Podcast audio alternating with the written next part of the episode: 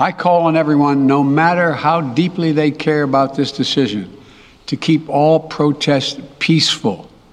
Peaceful, peaceful, peaceful. No intimidation. Shut up, bitch! We do not care. It was one of the worst performances I've seen in my life. I couldn't sleep last night because I felt this shit.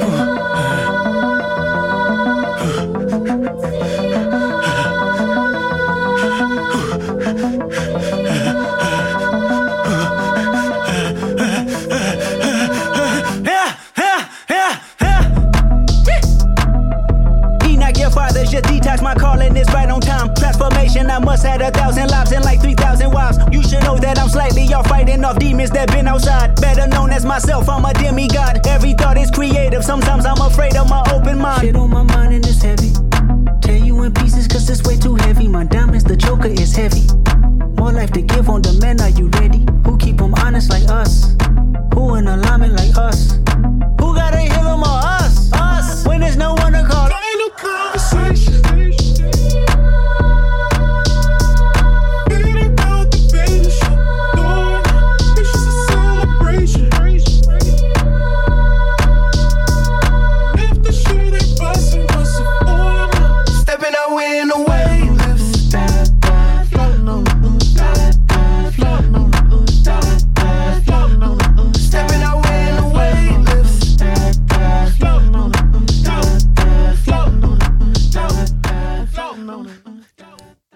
Stepping out when the weight lifts, uh, da, floating on them, da, da, floating on them, da, da.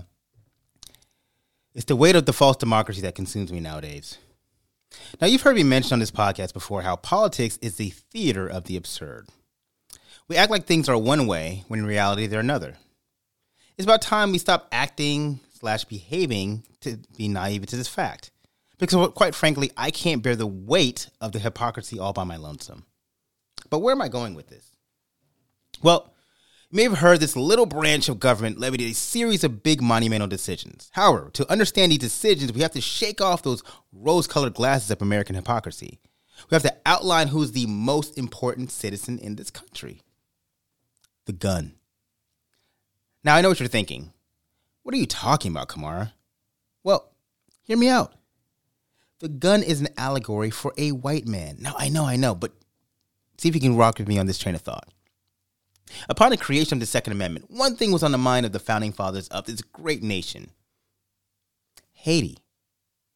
You see, the Haitian Revolution was still fresh on everyone's mind, and they wanted to make sure that they, that couldn't happen here. Look, you cannot deny that the racial distinctions in Americans' treatment of gun ownership goes back to the founding of this country. I mean, the Second Amendment explicitly states a well regulated militia being necessary to the security of the free state, the right of the people to keep and bear arms should not be infringed. It was in response to the concerns coming out of the Virginia Ratification Convention for the Constitution, led by Patrick Henry and George Mason, whom our university is named after, that a militia that was controlled solely by the federal government would not be there to protect slave owners from enslaved uprising. And thus, in response, James Madison crafted language in order to mollify the concerns coming out of Virginia and anti-federalists that would have still have full control over the state militias. And those militias were used in order to help quell slave revol- revol- revolts. The Second Amendment really provided the cover, the insurance, the assurances that Patrick Henry and George Mason needed that militias would not be controlled by the federal government, but they would be controlled by the states, and that the beck and call of the states to be put down should these slave uprisings happen. You saw incredible restrictions being put in place about limiting access to arms. This is across the board for free blacks and particularly for enslaved. And with each uprising, the laws became even more strict, even more definitive about who could and who could not bear arms. Free blacks were particularly prescribed to this uh, public policy ideal. When Haiti began to overthrow the French colonial masters and were seizing country for themselves, excuse me, correction, when black people were seizing that country for themselves, the violence of the Haitian Revolution, the existence of the Haitian Revolution, just sent basically an earthquake of reactions, not only across the world, but of course throughout the United States. You had George Washington lamenting the violence. You had Thomas Jefferson talking about how he was fearful of the ideas over there if they get here. And it was going to be a racial inferno upon our beautiful nation. And of course, you had James Madison worried, who was the architect of the Second Amendment. White men saw their respective fates and acted accordingly. Protecting white male identity soon became synonymous with protecting the gun, and thus the gun became the most important citizen in our country. In the United States, there are more guns than there are people. That's a fact. So I, the idea that anyone is going to come take our guns is not only preposterous, but we don't even have the logistical platform in this country to even levy such an action. 1% of gun deaths in America were accidents. 37% were homicides, and the rest, the majority, were suicides. Yet, we literally had a Supreme Court just argue that the 14th Amendment applies to guns. That's unbelievable. Except it's not. Women and men alike are absolutely shocked that just one day after the Supreme Court ruled that guns had privatized rights, women do not. But honestly, I was like more shocked that everyone else was shocked. Like, we have to stop being surprised by the theater of fake democracy. Because honestly, Republicans have. They have long shed the ideal that we are operating in a democratic platform. The weight of responsibility has been gone from them for such a long time that the gag is that even Democratic leadership know this, and yet they still act as if they're shocked by these actions. The GOP can literally read polls, and they know that a solid majority of Americans intensely oppose them on abortion, gun control, the insurrection, just to name a few things. They know these are big losers in the national electoral terms, yet they push on and they persist. The extremity of the GOP positions reveals their intent. They are not positions that are viable in any normal political calculus just for normal people, especially not on a national level. No party is playing by the rules. No party that's playing by the rules would push them as far as the GOP is doing. Yet they're acting instead that a party freed of a natural constraints imposed in a democratic system by the need to reconcile conflicting point of views. They're acting like it's, they're not in a system anymore of different differing views. They're acting like it's their myopic viewpoint that matters. Because honestly, they're not oper- This country does not operate on just a, a bipartisan understanding of ideals. It's winner takes all. They stop performing as if both sides have a seat at the table and the shackles of morality are off, baby. Mr. Morale don't live here no more. That weight of responsibility is gone. They are floating above the rules of public policy and big stepping onto their true purpose, the protection of white men and their supremacy, by way of the gun. And oh, by the Supreme Court, well, they just pulled the proverbial trigger. that was a little bit long opening, but welcome, welcome back to Uncultured Bias Podcast. My name is Kamar Williams. We took a break last week. Um, I'm, of course, your host of the show. We say that culture is a matter of perspective and opinion. After all, culture is not the way to say discovered. We are Uncultured, Real Bias, Real Black. If you're tuning for the first time, welcome. If you're tuning in or returning listener, welcome back, welcome back, welcome back. We ask you guys to leave, leave, leave a review on the show. Uh, you know, highlighting what you love.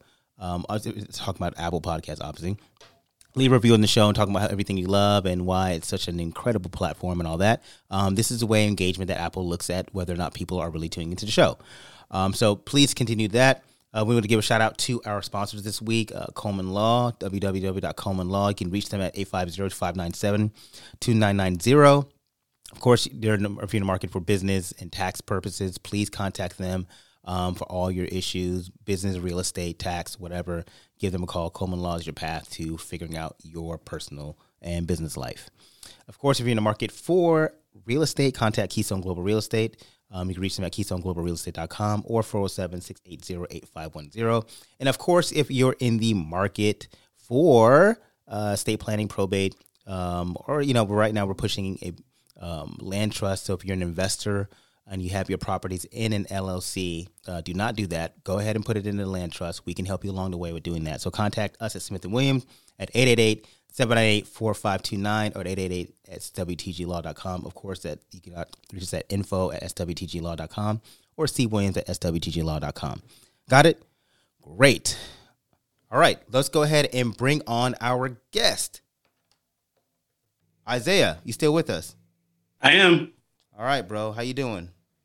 I'm doing good. Welcome back on the pod, man. Hey, man, I'm I'm happy to be back. Thanks for letting me come back on the pod. no, man, it's all good. Um, go ahead and introduce the world to you since they don't, they may not remember. You've been on the pod before, but yeah. Uh, well, I'm Isaiah K. Floyd. I have a podcast of my own called the Positivity Podcast. I'm an attorney.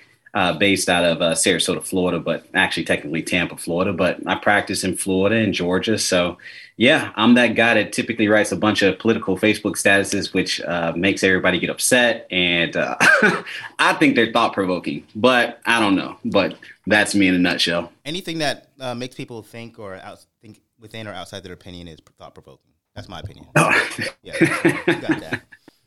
All right, and I got my man in studio, my resident nihilist. Yeah, hey man, Isaiah. Look, if he lets you back on the pod, or if he let me back on the pod, you have no problem with coming back. But I, I appreciate you, boss man. I, I appreciate you um, um, giving me the invitation. Oh man, always man, always man. Because um, a lot of hap- a lot has happened, right? A whole lot, yeah. just in the last week. Just in the last week. Um, you know, I first of all, for the opening, I always got to ask you, Jason, did I stick it? Always. Okay. When I heard the Kendrick though, Well, I know how you feel about Kendrick. I was like, no, no, I like Kendrick. Don't get like I, I just didn't like the second album, but I think Kendrick is dope, and I I still have not given his last album a proper list just because I wanted all of the Yeah. comments and reviews to go out before I. yeah. So I actually love the album. I think I think you did. You like the album? I'm not sure. I love all his albums. The second album was I, the second Kendrick's second album. Wait, wait, wait, wait, wait. Are we talking about Good Kid, Mad City? Because that would technically be his second well, album. yeah, yeah, That's yeah, yeah. second Yeah, album, that's true. yeah. That's true. No, I I did not like his third. I did not like To Pimp a Butterfly at all. Yeah. To Pimp His Butterfly is the blackest album he has Yeah. in his catalog. Yeah, I don't disagree. Yeah. I don't disagree. Yeah. Me and So- Jason differ on on To Pimp a Butterfly. It's my favorite album. Oh man, it's my least favorite. You throw that on just just yeah, just tell me. To Oh, go. you probably got. tell me to go to the house. but um yeah you know it's it's uh it's fascinating because I, I was looking at this talking about this week right and i was thinking about how to approach the topic of the supreme court and i would just really kind of want to take a step back you know you said you want to take a step back from the kendrick i kind of want to take a step back from just a reaction from everything and try to figure out like just evaluating people's reaction. You know, um, I thought that was probably the most fascinating thing. Um, Isaiah, let me start with you. What did, what were your thoughts and everything starting out? it was it was um i think my facebook status pointed out the most I, I, if you are surprised by the ruling of the supreme court uh you're an idiot um i did God damn, Jason. I mean, uh, it Isaiah. just, it's it's it's you're an idiot. You've been hiding under a rock. Yeah. you haven't paid attention to what people kept saying was the reason why you elect hillary clinton. Like we, we kept saying this. It it goes before that. It was why people kept saying hey um obama needs to convince and i know obama couldn't convince her. I get it right? But the democratic party needed to convince ruth bader ginsburg to step down this is like in Obama's first term. So I'm still in like I'm still in college. I'm still like a freshman, bro, when, when this is all going on. So it's just it's it's like, you know, I think everybody's reactions or being so upset, even after this leaked like two months ago. Yeah, so we it- knew it- about it- this coming it- two it- months it ago. looked like in February, right? Yeah, It's been a minute. Yeah, it's been it's, it's been on the streets for a while. Yeah. Yeah. So it's like, okay, now all y'all want to be like, oh, this is this is this is messed up. This is I was like, you knew this was coming. You knew this was coming as soon as Trump was elected. You knew this was coming even in the election of Joe Biden. You knew it was coming. So what Yeah. what did you think was going to happen? So and I thought it was a little bit of overreaction too, right? So okay, cool. Um, Roe v. Wade is not the law of the land, but it doesn't prevent women from getting abortions. It just makes it unduly burdensome. It makes it extremely difficult for women to get abortions. Now you have to go to a whole nother state to get abortions. Um, but it doesn't, I think people's con, um, people have a misconception that, okay, because Roe v. Wade is overturned, now women can't have any abortions at all. No, you can still have an abortion in Florida currently right now until they re, uh, they go back into session. you Which can they- still which they- have an Which the. Speaker of the House has stated It's we- coming. We need to do a heartbeat. It's coming. heartbeat bill. It- Yeah. yeah. It's coming. You can still have an abortion in New York. You still have abortion in, in California. You can't have an abortion in Texas. Right. You know what I'm saying? Can't have an abortion in Mississippi anymore. We're in Missouri. You know, You so can't have it in Missouri. They they out flat out outlawed it. Yeah. Um, you know, I want to I want to uh, tail into that a little bit, but Jason, I want to hear your thoughts here. Yeah, um, I mean, I'm I'm, I'm kind of with you, man. Like, I just it wasn't a surprise, especially after the leak. But but you know what? Even if we didn't get the leaked opinion, did we think it was going to stay? You know what I'm saying? Like, did, did with the makeup of the Supreme Court, you know, could you have some level of surprise that this ruling wasn't going to happen? So you know it's weird because I, I remember I had a conversation with somebody several months ago when it leaked, and this person swore to me they were like, "Ah, "I think this that it is kind of it's a false flag. It's kind of going to be amended. They just kind of let you know they're kind of checking the temperature." And then they're kind of kind of ease up some of the language, and I was like, I don't know if that's the way that works. Man. Yeah. I was like, Nah. like, I don't know, but I was like, you know what?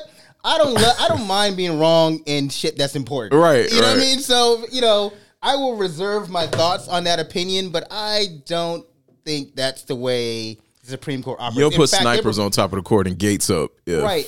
Because they were pissed off on who leaked it. Yeah. They were pissed off. Yeah. You know, and so like you don't get pissed off about who leaked something if you don't think that's there's truth Yeah, behind man. it. Yeah. You know? Um so, So much pissed off that they have requested that all clerks hand over their cell phones to where clerks, you know, when you clerk for these Supreme Court justices, Right. these are like the next Supreme Court justices supposed to come, right? Yeah. Clerks are like getting attorneys to be like, no, my phone is protected. I have Right. a right to privacy. They can't ask for my like that's how upset, you know, people in the Supreme Court are about that leak. I mean, so I don't know why people didn't think it was coming. Yeah. Um, So yeah, I just I, I think to to you know what you asked earlier is that you know based off of the makeup of the court, what as I said about um, you know going back to Obama and Clinton, is that this was just inevitable to me. Um, Yeah. But even without it, so if we go back to when Clarence, a black man named Clarence, was, was put on the bench and was shepherded by Biden, and then you you keep going forward. I think I saw where it's uh, an average of two years that a new Supreme Court justice is named to the bench. Now we had the longest, I think, time between. I can't remember who the judge, but it was like an, an 11 year gap between a new. But you know, based off of the history of the court, going back to its inception to now, we're on a you know kind of a two year turn. So, you know, I'm not surprised by the reaction, but I am kind of surprised by how some folks think we should move forward. So let me get let me before we because that's a fascinating statement Yeah. how we should move forward. But I I really want to take a big big step back here, right? Mm-hmm. On the pe- people being surprised. You're like Levy, you you uh, Zan, Jason, you're talking about you know 2008 Obama.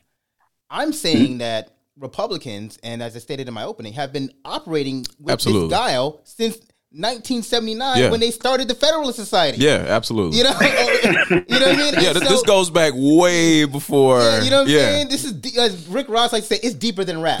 You know what I mean? Like It is. this shit is not like. So when I see people, you know, like, oh my god, what's happening? And it's someone like I'm a student of history. Mm-hmm. I'm like, well, this is it was gonna happen. It was happening eventually. Yeah. You know? Yeah, that's so like, and, and not to cut you off, but I guess that that's where I diverge with like, yeah, we should have elected, and and this isn't, you know, this isn't at you specifically, Isaiah, but I've heard it before that you know, like this is why we wanted to vote for Clinton, this is why we needed Biden, this is why. But I'm like, I, I don't, I don't think that's the case. Like Democrats have had the opportunity to show how strong they were on abortion rights, and I understand that this is not, you know, it, it's we're talking about Roe v. Wade, but I also understand like 14th Amendment, equal protection clause. Like I get that there's some additional, but to what you were saying that dog, this was happening regardless, Right. based off of the history of how, di- like uh, what, what's my man, Chief Judge uh, Roberts. When he was uh, working for Reagan, like even back in the '80s, he was like, "Yo, I'm coming after the Voting Rights Act," and he did. You know what I'm saying? So it's like, yeah, th- there are some cases that you know Republicans or Federalists or whatever you want to call them have looked at, and like, I don't care how long it takes. If it has to be my son to take this down, like it's coming down. Yeah. It's like they they will they can wait out. Yeah. That's the thing about a Republican. And I think that's what kind of pisses me off um, about Republicans comparatively to Democrats. Republicans can wait out. They'll they'll like die on the vine on their ideals. you know what I'm saying? That's real. A Democrat will be caught off guard about the organization of everything. They'll be like, "What? I didn't see that happening. What's going on?" And it's like, dummy. They've had societies. They're literally electing judges based off of do you check off on the Federalist Society. Yeah. In Florida, appointments are not even based on qualifications. It's based on do you even are you registered as a Federalist? Yes. You know, and so like that's it. And so like Democrats have to stop playing in my face about like talking about you know and like you know we That's gotta- been my argument the yeah, whole time, stop man. Playing in my face talking about we gotta organize, we gotta do. Bitch, what have you been doing? like, what are you talking Bro. about? We gotta organize. What do you mean we gotta organize? You gotta organize. Like, that's that's the thing. I don't. I'm not playing them no more. I'm not playing them games anymore with them. I'm not suffering fools because I'm not one I of them. think I got to jump in real quick. Go- go I think it's too much to it. It's two parts to it. Democrats do a poor job of organizing, but they do a poor job of organizing because they let too many people into. They are they're trying to appeal to too many people. Oh, I It's absolutely too many agree with that. demographics that they're trying to appeal to. yeah. Mm-hmm. And when you try to appeal to everybody, you you you you don't really do a good job of just focusing in on that one thing. Republicans appeal to one person and one thing. Mm-hmm. White men. White men. White men. Yeah. Yeah. Everything is the basis of white men. Yeah. That's it. I- And- that's the basis of this country, right? Right. As So- in my opening, yeah, Absolutely. That's the basis of this country. I, Yeah. you know, and I, I, I, I agree one thousand percent. And Republicans are not like they don't even try to fake it anymore. They don't even try to fake it. Like you know, they're they're literally just operating like this is our demographic. This Yep. is who we appeal to. Mm-hmm. This is who our laws are de- designated for. We riding, we riding. Who was the senator that yesterday was like, "All right, it's time to go after segregation"? Right. Like, what was that? It was like it just came out and said it. Like, all right, like it's it mask is off now, so we may as well like Brown v. Board. You're up next. Like, okay, all right, cool. And then Democrats are reading a poem and singing "God Bless America," you know, and, and and then they're sending out fundraising emails. So to your point about you know, I want Democrats to stop playing in my face. That's the reaction, or not the reaction. That's where I'm still sort of surprised that we are at this moment where it's like, all right, y'all still got trust in, and I'm a I'm a registered Democrat, but like I don't have any faith in at least the party at the federal level that. As as Go ahead. Go I'm ahead. sorry to cut no, you No, off. no, Go ahead. Go ahead. as no, I'm sorry, but as as Democratic voters, I'm a registered Democrat. We'd be messing ourselves up too, and I mean, we could we could we could put a lot on the party, Mhm. right?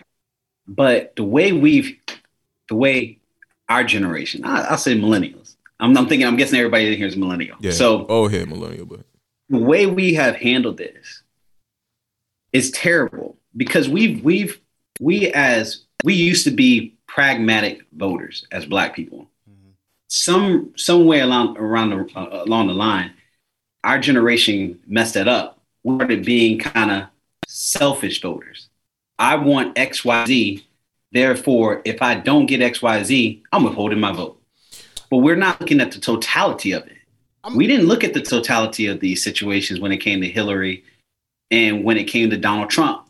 And people kept saying this isn't about Hillary Clinton. She's just a president. I, I think if anybody saw what Donald Trump did, we understand now that the presidency ain't as powerful as you think it is. Ah. Obama even sat down with the Breakfast Club. Obama sat down with Breakfast Club and said, I'm not a king. I'm limited. I'm gonna I'm gonna push back on this. I'm gonna push back on the number. There's a lot to unpack with that. So here's where here's where I'll say with this. Um, Mhm. When you talk about millennial vote, are you talking about black millennial voters? Or are you talking about the millennial as in a hodgepodge I'm, white? I'm talking about the hodgepodge of all of us. okay, all right. So because I want to I want to draw down and say that black millennials mm-hmm. still organized. Black millennials still voted in high numbers Yeah. for Democrats. You know, it was Okay. it was you know white liberals who could say I can hold my vote. You know, and I'm not saying that was all across the board, right? Because it's not a mon- monolithic. But even in that sense, I'm not always opposed to somebody saying, "Listen, you promised me something on this campaign trail Yeah. for my vote. My vote is not a guarantee for you. So you made a promise to me. I'm just asking you to adhere, or at least at least feign some interest in adhering to what you said you're going to do for me." I think to what you said earlier, Isaiah, that um, we Democrats try to appeal to way too many people, And then when those people come back and say, "Hey, you told me you were going to do this," and they're like, "All right, we'll get to it." Like I promise. Next election, next election comes. No, we we got got, you. this. We got but you. IOU. yeah, like next time. Right. Okay, next election is here. This is okay, but now this is at the top of the line, so we'll get to you next time. I think where Democrats have gone wrong to me is that I, I saw a tweet, man, that that will just forever be burnt because it it encapsulates where we are now. You cannot expect mass civic participation from a constituency where their material needs aren't being met.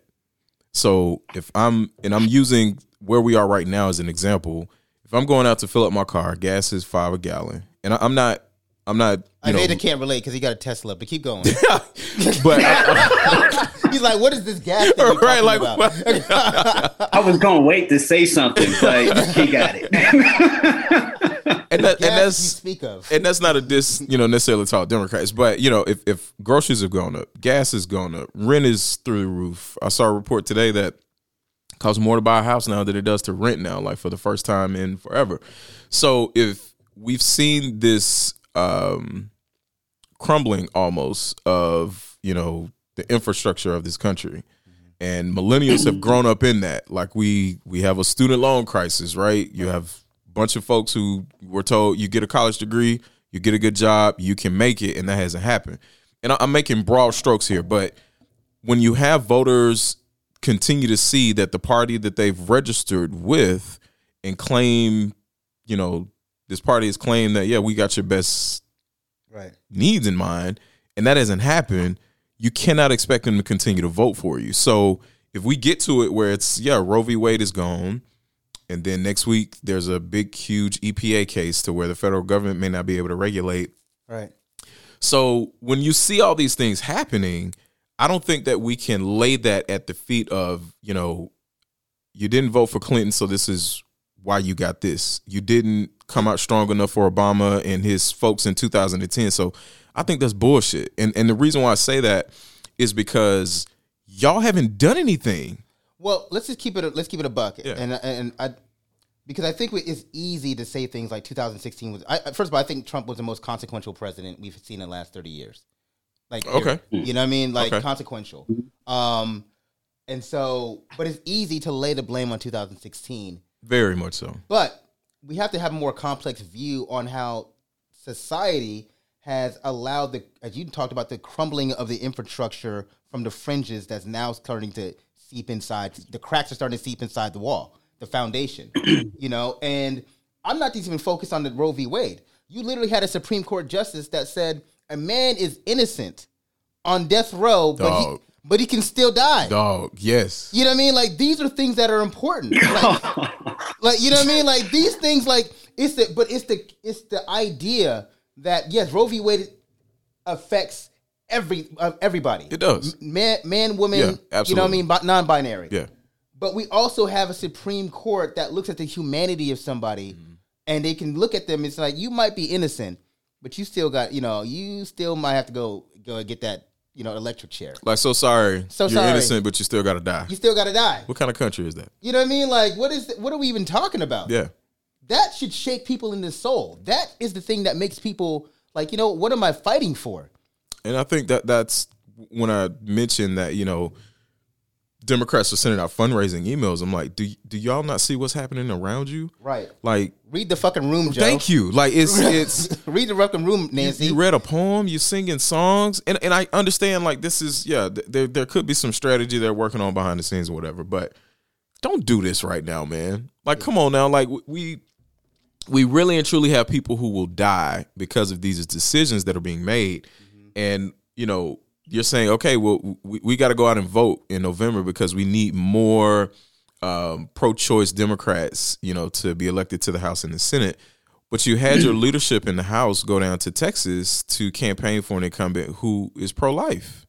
So, what kind of message are you sending to women and to Democratic voters that this is something that you care about? However, back to Isaiah's, Isaiah's point, you trying to appeal to everybody. You cannot do that. You cannot. And and I think the quicker we get away from that, I think the better off that party the party will be. Now, granted, that could mean like, hey man, we just ain't gonna focus on race issues no more. Okay, you gave you giving me a choice now to say that okay, the things that are, are are important to me aren't important to you. So now I have an opportunity to do something different.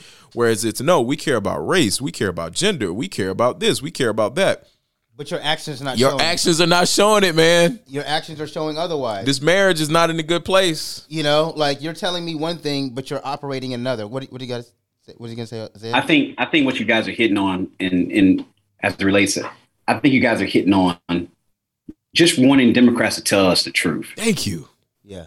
right? Just be real. And so just tell us the truth of how this is set up, right? Right. So they went down there and campaigned for a guy in Texas who is pro choice because they know they need that seat to Right. stay to have the majority. Mhm. They know it. Right. That's the reason why we got Buddy over in West Virginia Yeah, Joe that be controlling everything. yeah. Yeah. They know they need that seat. Just tell us the truth, Right. right?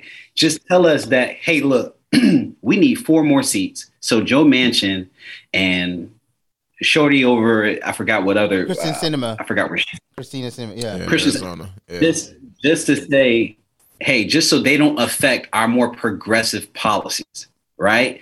We need four more seats. That means Val Demings. We need to vote for Val Demings in Florida to beat Marco Rubio. Mhm. That means that we need to get this person in there. That means we need these certain people here so that we can pass the more progressive legislation instead of just passing this kind of moderate legis- legislation.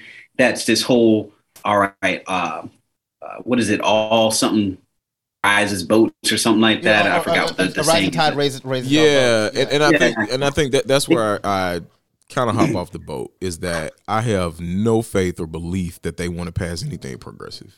I just don't. And and the reason why I say that is because and I understand where you're coming from that yeah, we we like I think that for the three of us like we know how this shit goes. Like yeah, you do. You need a majority in order to to get things done. Right. So mm-hmm. to that point, if if you are going to campaign for these folks, ju- just like yeah, tell us like nah, we we need these seats, dog. Like they still will vote for you. They still would vote mm-hmm. for you. Just just be real. But if we have pieces of legislation, I'll go back. There was a, a, a bill by a sister in California in your state where she's like, um, we got to stop using Oh yes, that, it, it, no, two days ago they got to start using firemen as um. Yeah, like that's that's As- wrong. un- un- indentured servitude. like Indentured we got to stop doing that. And, And they were like, the legislature- no, no, we we don't. don't. right? We so need- I'm like, wait a minute. We need, we need we need them bodies, boy. right? So, Oh, no, that's that- where Kamala got in trouble. Yes, that's yes, yes. So if that's what we are as a party, that's why I think that Democrats, not necessarily the party, but just registered Democrats, maybe, like we do not give enough credit to voters. Like voters are smarter than I think we realize. That you see things like that, and you're like, oh, okay, so you you want to use slaves to put out your fires. Right. But you're telling us on the other side, like I'm gonna take a knee for Juneteenth and, And wear some. put, and I'm gonna wear a, put up a black space. In my Yeah, profile so it's picture. like, no, and I'm like gonna wear you- dashiki and, and kneel. right, like Right. you are absolutely playing in my face. So when I see things like that, that's what that's what leads me to believe like y'all ain't real about this, man. Like you're moderates, and that's okay, but just tell us, like, no, I don't think this is the best. The one thing I do respect about Biden is that yesterday his press secretary was like, "Nah, we ain't expanding the court, and we ain't getting rid of the filibuster." He was real with it though. But you- That's where I am. But you know what? The, the, what's fascinating It's the protectionism of this institution. yes, That's where I have the bigger problem with everything. Like, Yeah. like even you. I'm glad you brought that up. In fact, you brought that up. I'm gonna go ahead and play a clip of my, uh, uh, you know, because I think it's important here. that there everything comes out of the White House, everything we see on the television is scripted. These people are actors. They actually should get Academy Awards for their performances. It's it's scripted. What they say to us, they rehearse during the day, and when they finish, they all go to dinner and they they tell each other how good they were, and they talk about tomorrow's script and they practice. And if one person does improv, they rave about them. They said what you did was fantastic. I just think that I just I don't care what color they are, I don't care what sex they are. I think they're all for each other. I do not think they're for us. So I say all that to say that's obviously the, the late great Paul Mooney, and I, you know, and he's you know he's being hyperbo- you know hyper, um, hyper, hyperbolic right in his statement, but there's something to be said about, and this is what called Democrats playing in our face um, they protectionism of an institution that is not designed to help people. Yeah. You know what I mean? Like the idea, like I'm not gonna, we're not even considering um, expanding the courts. We're not even considering um, getting rid of filibuster, even though we know the filibuster was designed to keep black people down. Yeah. The history of the filibuster is one of disingenuous intent for people. Protecting the institution. You know, but it's more important to protect the institution than it is to protect the people. than protect the people. yeah. You know, and that's my problem. Like, why are you not going to expand the courts? Why?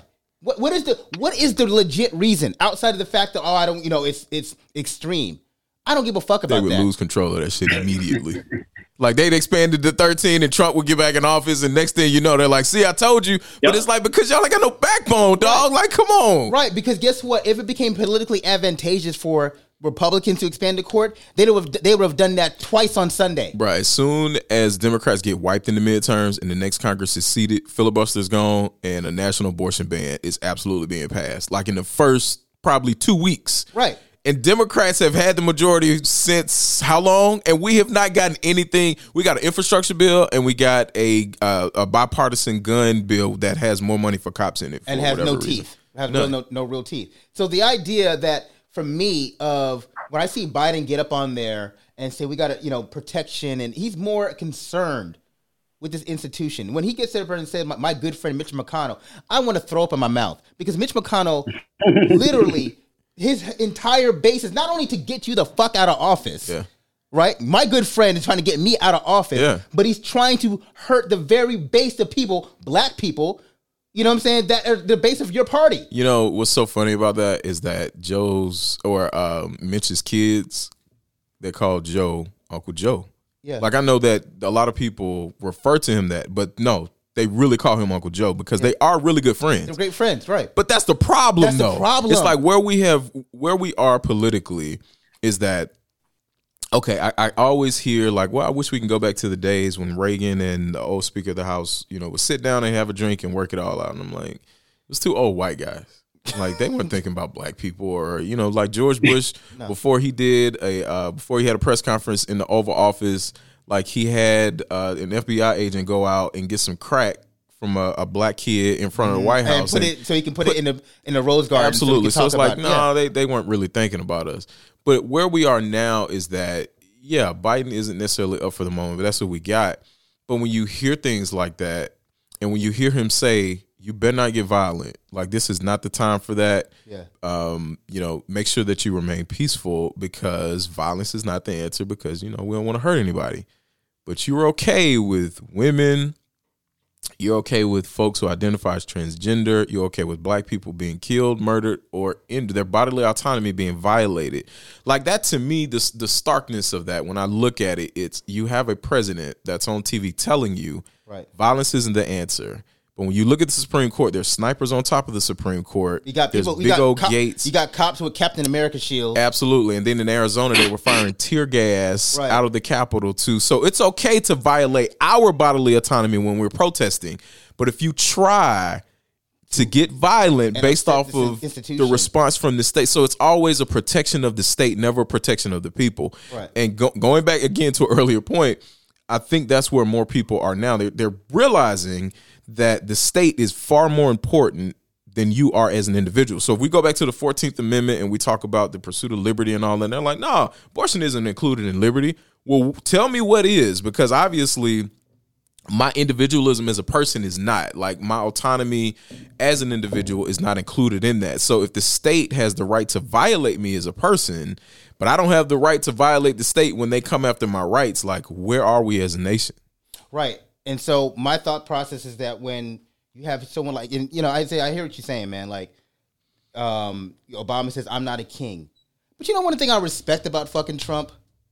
One thing I respect about that motherfucker, He thought he was. He thought he was the king. he thought he was a king, but at least he was very clear on who he was fucking with. Yeah. and he was transactional, and he treated the office transactional. He did. And you know what?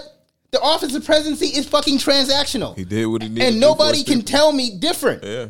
And so when you, so we still want to operate with this rose-colored glasses that you know we're a democracy and everybody has a say and seat at the table, and you know we got to make sure that you know we are appeasing and appealing to everybody because I'm the president of everybody. And my thing is like, dog, the person that was your predecessor really didn't give a fuck about none of that, and he got his shit off. Mm-hmm. You know what I mean? And, and he, Trump would have been uh, if there was the opposite side of it. Trump would have been on the talking about uh, if it was a six three on the other side. Trump would be like, "Hey man, I don't, y- y- y'all are mad. I'm mad too. Right. you know what I'm saying? Yeah. You know, we we mad. We mad up in here. We all mad. You know what I'm saying? Like I'm not. not are you gonna tell people to be quiet? I'm not telling them shit. They, you know, people can do what they want to do. They figure out what how they want to do. You know, I'm not saying I'm not advocating for state sanctioned violence, but I'm Right. saying like don't play in my face when you got one side who not operating with the same set of rules. Yeah, man. Act like you give a shit. I made a t- I did a tweet like Biden should just come up there, even if he don't fucking believe it, to say, "Yo, yeah, uh, we're expanding the courts. Yeah. All right, we're packing that shit. We're uh, legalizing, federally legalizing marijuana." Okay, uh, where our reparations are coming, baby. Be on, be on the lookout for that, like an album dropping.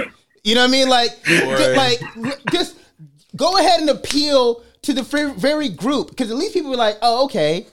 He I, I just think we're, we're looking for the party to show us that you care in more ways than just an email. Like you are, you want your president to come out to show, like, all right, yeah, I, I appreciate the statement, but what are you going to do in response to this? Right. So even if you know what I can respect, and I'll, I'll use a local example. What I can respect is when, you, like, you may know this shit ain't gonna work, but I'm gonna show my people I'm trying. I'm gonna show him trying. Orange County is trying is they're debating. They're probably there's probably going to be a rent control ordinance, you know, for us to vote on coming up in November. This shit ain't going. I mean, it, it may pass, but the state is going to sue it, and it's going to go back to where it was. But a commissioner said, you know, it probably won't, but I at least got to show my people I'm working for them. That's what you're looking for. That's all you're looking like for. Like you're looking for something tangible to hold on to, and I just feel like we we don't have that. So I, I was telling a um this candidate who's run office, I said, "Yo, y'all got to get out of this frame of feeling like I'm gonna fuck it. I'm gonna keep. I'm gonna keep it, keep it a buck with you." Uh, it was you know on Nikki Fried's side, Yeah, and you know they were like, "We got to make sure you know we can't upset um you know uh, uh, Charlie Crist and his people because we got to kumbaya away in November." And I said, "Yo, fuck all that." I said, "You are you are in a war for a gubernatorial seat." You're trying to win a race. You trying to win a race. All that kumbaya holding hands, we got to make sure the party comes together. That shit don't apply because voters don't care. Voters want to see a fighter. They don't want to see somebody holding hands to you know to somebody that they don't agree with. Like, mm-hmm. th- like, and quite frankly, if you're worried about losing because you you pissed off somebody in the primary, you've already lost the damn war, baby. For real. That war ain't ha- that that war is gone because they damn sure don't care. Republicans damn sure don't care about pissing off each other in the primary. They don't care about pissing on each other's leg and and, and slapping each other's face and calling them all everything but a child of God to get through the primary because that don't Lying, dead, all these things, they man. don't yeah they don't care about that but we care we care about that because you know and so like when you when you talk about democrats they don't read the fucking room man. Like read the room. The environment says they want a fighter. Mm-hmm. They don't want somebody who's coming in there like who's acting like you know what i mean i care about the other side as much as i care about you. Fuck the other side. That's you know what, what I mean? That's what we got. That's- yeah, like fuck I, the other side. Care about me. Yeah, when the Speaker of the House says, I want a strong Republican Party, like what message are you sending to your voters that we already are getting hit? We're catching hell right now. We're getting beat down, and you get on TV and say, Yeah, it's much better if we have a strong Republican Party. They strong right now? I mean, they are they strong. Right. They are strong right now. The Republican Party of Nancy Pelosi's youth when she was at John Kennedy's uh, fundraiser right like Right. back in the day th- th- those days are gone and honestly i don't even like those when when i hear people wax poetic about like this is what we need like okay this is when white people were just running roughshod first of all it's a false it's a falsity absolutely because people keep saying, "Oh, I remember back in the day when Republicans and Democrats used to come together and hold a hand." Yeah, I'm bullshit. like, do y'all remember that? Yeah. You know the, who the Speaker of the House was when Clinton was in office. Yeah. Do y'all remember how you know how they actually gr- stopped the grind the gear? He created, he created this format of how people like can stop government Mm-hmm. in order to get pa- past their policies. You know what I mean? And it's like y'all don't y'all have these rose colored ideas about what happened. Yeah. Clinton used to complain that I can't get shit done. dog. Uh, I, I, I, I, I do not know, you know, for everything we talked about and everything we are. By the way, I'm talking about Newt Gingrich. I, I, Yeah, I, thought- yeah, yeah. I, am assuming everybody knew I was talking about, but yeah, I just don't know where we go from here. I don't because I, I don't think we have leadership in the party that respects the voices of those like myself, like you, like Isaiah, that do have some issues with them. It's okay. We just need y'all to go out and vote for Val. Well, give me a reason to vote for Val. We need you to go out and vote for Charlie. Vote for Nikki. Give me a reason to go out and vote for Charlie. Vote for Nikki. It cannot continue to be. We just have to stop the slow march or the quick march of the Republican Party or the far right recess. Is like no, that that's that's not far right anymore. That's what the party is. right.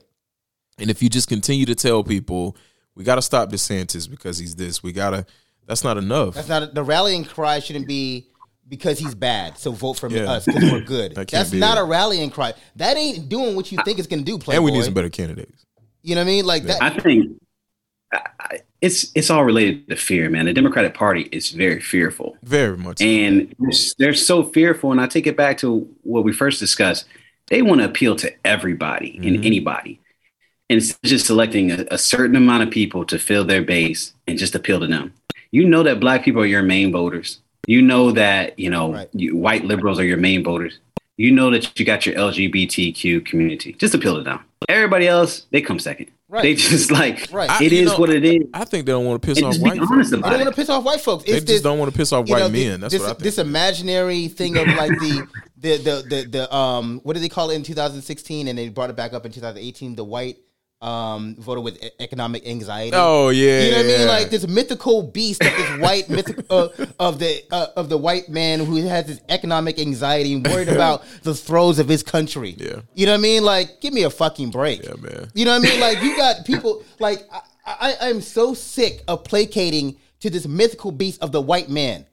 Like, you know what I mean? Like, stop it, stop Yeah. it, stop it. I don't want to. Yeah. I don't want to hear it no more. I mean, look, I'm, I'm not fucking with it no more. I'm The- sorry. I'm not fucking with it. the I white man that that is the thesis of this country. What do you do to placate the white man? And you know, I'm not. I'm making generalities, obviously, but Nah, that's not a generality. That's a real track. No, it is, but I mean, th- that's that's what it is. So you, you had um what Biden back in what was it 07 when Obama was running. He was like, oh yeah, he's a nice guy. He's clean. You know, he's like that was the white man, articulate. Yeah, that was the white man. Give like okay, he's good. He's okay. You know, like he he's fine. Then we went back. All right, you got Trump. Now you got Biden. It's still a country where if you piss off the white man enough, then it's like, all right, well, we we we cannot do that. So that's why when you hear like, all right, well, you have some some black men that will vote for Trump, and it's like it's in that same spirit that mm-hmm. you think these folk that are coming out or these these right wingers are talking about your economic anxiety and all of that other bullshit. Right. They ain't talking about you, dog. Nope. Like they, Yeah. they this is specifically for white men and white women are gonna follow. We saw that in 2016. And they still did in 20, 2020. And they still gonna do it in 22 and 24. White women are going to Yeah. follow behind white men. So if if the Democratic Party in their mind to me is that if we do start to lean too heavy, it, it was the same what uh, two years ago or when um, Warnock in in 20 it was same in 2020 when they were saying, well, if we lean too heavily into the remember the memo that was circulated Yeah, that yeah. if we lean too heavily into these racial issues, then Yeah. like that's going to gonna lose us the election. Absolutely. yeah. Who are you isolating? You are isolating white men specifically. who are never gonna fuck with you. Who gives a fuck though? That's the thing. It's like where we are now. It's what do you want the future of your party to be? You can't tell me that you you wanted to be Stacey Abrams and um a little bit before it would have been Andrew Gillum and all these other new people to come around, and you're still scared of pissing off the white man because you're thinking, look, if if if what I do as a politician or what some of my thoughts are as a politician piss off piss you off so bad that you're gonna go to the Republican Party and join with right, you weren't on my side in the first place. And then you've done If I was everything. Andrew Gillum, I'd be scared. yeah, Dog. But, but, you know, like, I for real, but like, but seriously, like, think about it. Someone like this argument that I hear, like, you know, we need the Joe Manchins in the world, and I'm thinking like, yeah, I I see the thing like Joe Manchin, he votes on eighty percent, eighty five percent along with the Democrats, eighty five percent of the time. You know, it's just that mm-hmm. 15 percent. You know, so we, we need them. But I'm like, yo, but if they are circumventing fundamental shit that really can affect effectuate change in this country, are we like that eighty five percent ain't fucking moving the needle? At all. Like it's not moving the fucking needle. At So all. are, you, It are they helping you or are they Yeah. hurting you? These are the big ticket items that he's like, mm, Yeah, you know what maybe I mean. not. Like that's the thing where I'm at with Yeah. it, and I'm like, I'm tired of just playing, playing like fair and playing like uh, to the cause. Like I'm, I'm of the agreement, and I know uh, fr- a friend of mine uh, who's listening to this, he's gonna disagree wholeheartedly. But I'm afraid, like, yo, fuck Joe Manchin. Let him go to. The, he want to go over to the Republicans. Fuck, we're not. He's not helping us. Yeah. He's not helping. He should. You know, he should. He should go over to the Republicans because it's it's confusing to the voter base, right? There you go. Yep. like, that's okay, it. Not not not not all voters. I understand, you know, we're there are voters that are smart, but there's also voters that are dumb. And I listen to the Breakfast Club all the time, and it's like uh, Charlemagne will blame Democrats for Joe Manchin, and it's like I get it because Charlemagne doesn't understand that Joe Manchin is a center right person, so he's going to vote center right. Mm-hmm. So yeah, it's better for marketing reasons to just move him to the Republican Party, so Democratic voters can know we don't really got the majority in the Senate. Right. Move Kristen Sinema and move Joe Manchin over there. So now Democratic voters say, "All right, we need to have the majority to We affect have a change. clear Let me go out here and vote yeah. for somebody else." Like we have now, we see what the fuck it is. Like it's not, you know, this fifty-one to fifty shit. Like it's not working, or fifty-one to forty-nine. it's not working. So guess what? Now we know we really got forty-eight to 4, 51. So let's now Yes. figure out strategically how the fuck can we get this 55, 56. Let me just and let me Yeah. let me even get, keep it a buck 50. The fact this institution is so wrecked that the minority of this country can control a majority of people through institutionalized Senate rules where we can't fucking break the filibuster because we need 60 votes in order to appeal to what 70% of Americans want. That is broken. That's a busted system. Yeah, and, and you know it, it's always been Yes. broken in air Right. quotes. It's Right. just like now it's like, oh, okay. Now this shit is starting to affect me personally, and I see like, oh, okay, this this what black folk been having to deal with the whole time. Yeah. Like th- y'all, Yeah. this is how y'all been operating. And I see it's, it's like when I every time I think about the Civil Rights Act, like and I, I had to stifle. uh, They had to blow that man's face off in order for us to get a modicum of some type of equal treatment. That's how far we have to go Yeah. in order for us to get just the basic level of human decency, not even rights, just for you to even recognize you're human just like I am. They had to shoot that man's face off in order for it to happen. Medgar Evers, Malcolm X, like all of these people had to be murdered in order for us to get like for us to sit down and have this podcast conversation. But you know what's the, the thing about that to that point? Mhm. And this is where Joe Biden again is not reading the room. It's violence is the thing that changes society. It always has America operates on violence. like violence changes society. We are a violent dude. We we outsource violence. we outsource violence. we are we founded on violence. Like this is what we fi- are. We're founded on bloodshed. So even if it's violence in the real sense or the proverbial sense, you have to be violent in order to change. Even in physics, in order to change the mo- the, the mechanism molecule within There's a some subject, violence involved. You have the atoms have to violently connect in order Yeah. to change the construct of what's happening. Like you, violence is the only thing. So I don't want to hear my president say, "Let's play kumbaya." I want to hear my president say, "Yeah, shit's fucked." Y'all now y'all see what time it is. Get mad. Yeah. Get mad. Like start like even you, even if you're not advocating for state sanctioned violence, you're not telling people to do a January 6th, which is, there's still no real fucking convictions on that. By the way, Can, But can anyway- can can you put Bennie Thompson to me when he came out and said, "Oh, you know what? No, n- nobody's going to get charged for this." It was like, wh- why? Why? Why would you? Why would you give up the game? Like, Yeah. what? Why are we watching these hearings then? what's like, the, what is the, the theatrics that we're doing? That to me is the ineptitude of the and, and I'm not I just don't if Liz Cheney had to come back and say, wait, wait, no, no, no, no. Uh, the good he, he was wrong. We still looking at it. Like, don't get a game up yet. That's a, Yep. they're so stupid. They're stupid. Like, come on, dog. Go ahead, Isaiah. No, I mean it's it's it's stupid because it's again it's I give the Democratic Party this. I mean they they are terrible at marketing. And Oh, it's like just just just just if you're gonna lie, ride that lie out. You know what I'm lie. saying? Make it look good. Yeah. You know what I'm saying? If if if if if you're gonna say you didn't cheat, You know what I'm saying? Show her your call history. Do you had deleted Yes. everything? Yes. It's like give me something to actually believe, and they don't do that. Like just like you said, Biden could have pushed. Biden could have said, "All right, fifty thousand dollars student loan forgiveness across the board," Gone. and we know it ain't gonna pass. Right. But at least he, he, He put it up tried. there. At least he tried. right. At least he tried. At least he tried. Don't, don't, don't, don't sit up there at the lecture and then tell me I'm still looking at it. Like Yeah. you had your education department create a memo a year ago. We still ain't seen that memo. It's like, yeah, he's still Yeah. looking at it. Like, what you mean you still look at it? Don't and, and and going back to what you said, don't play in my face. Do not come in October saying we gonna knock 50 off. Don't don't do that. Don't do that to me, man. Yeah. They're gonna do something. They're gonna do something stupid and say we're gonna knock fifty off only for those that make less than Yep, Right. Uh, yep. They're gonna means test And then I'm then me as a voter, I would be like, well, shit, I might as well vote for Republicans then. Dog. Right. You done eliminated me out of here. Right. Like, and I'm a black man. It's just, it's just terrible, man. So it's it's got like it's Terrible. like it's like as a voter who doesn't qualify, say, oh, so it's fuck me then. you know what I'm saying? It's fuck me. So- I'm, so I'm pussy. Like you know what I'm saying? I'm pussy. Oh, okay. Oh, okay. so you go kick, you go kick this voter out. All right, well, all right. So All I'm right, the one you want to kick his kick the ass with. I'm looking around the room and I'm the fucking clown. Listen. All right, let me leave this fucking circus then. Like that's where that's where they have voters at. You know, because like they're they keep playing people's faces, and I don't even understand. Like if Democrats understand, you're gearing up not just for 2022. You're gearing up for a long uh, bastion of getting your ass kicked. All you got to do is look at Florida. Democrats had Yeah. control for how long in this state, and it flipped. Short and it ain't time. flipped back since.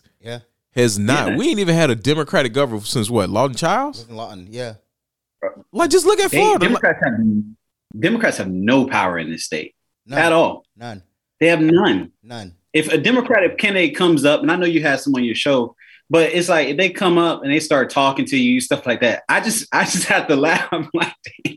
unless you could get somebody, unless you're gonna get that Gillum voter turnout for your congressional election, you have no Yeah, shot. dog. Well, so You here's, have no shot. here's the thing Yeah. about that. Like, I'm, I'm gonna be very, very clear.